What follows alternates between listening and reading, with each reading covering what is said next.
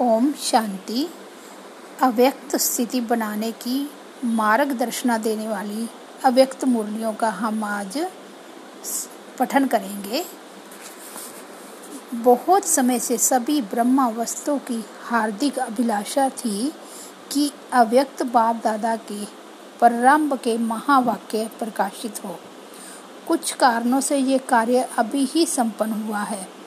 अपनी स्थिति को शीघ्र अतिशीघ्र श्रेष्ठ बनाने की अभिलाषी आत्माओं के हस्तों में ये दिव्य ज्ञान मोतियों का संगठन प्रदान करते हुए हमें अपार हर्ष एवं गौरव हो रहा है।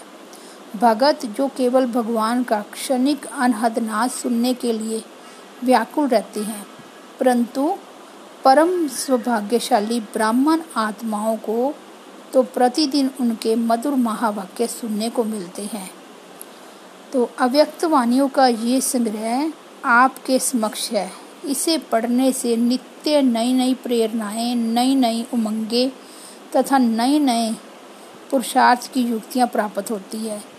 इनमें अति सुंदर प्रवाह है, अलौकिक रस है तथा इसके पठन से निरंतर अतीन्द्रिय सुख का आभास होता है।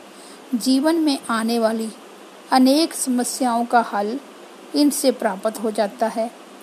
वास्तव में एक श्रेष्ठ तपस्वी के लिए ये वानियाँ अनुभव औषधि है तथा अमृत तुल्य है, क्योंकि ये वानियाँ सकार ब्रह्मा बाबा के अव्यक्त होने के तुरंत बाद सुनाई गई। इस कारण इनमें ब्रह्मा बाबा के कई अनुभवों का उल्लेख भी आया है, जिन्हें पढ़कर उनके समक्ष सूक्ष्म पुरुषार्थ की झलक स्पष्ट रूप में सामने आती है और उन्हें फॉलो करना सरल हो जाता है। इन वाणियों में संक्षेप रूप में स्वयं की स्थिति को अव्यक्त कैसे बनाया जाए? योग की सूक्ष्म स्थितियाँ क्या है? बीज रूप स्टेज कैसे बने? कर्मातीत स्टेज क्या है? संग दोष से नुकसान एवं बचने के उपाय। व्यर्थ संकल्प विकल्पों पर जीत कैसे हो? वायुमंडल के प्रभाव से बचने के उपाय। विभिन्न विघ्नों पर कैसे विजय प्राप्त की जाए? आदि आदि। अनेक विषयों पर प्रकाश डाला गया है।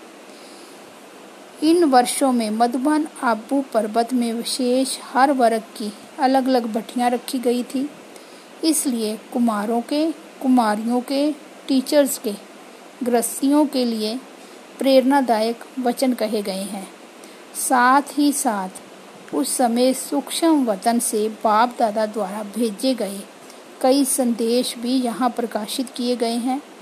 प्रतिदिन प्रातः इन महावाक्यों का अध्ययन यदि निर्मल मन से किया जाए और उन पर मनन करके अभ्यास में लाया जाए तो हमें विश्वास है कि ये वानियाँ जीवन को संपूर्ण एवं साक्षात्कार मूर्त बनाने में पूर्ण सहायक सिद्ध होगी।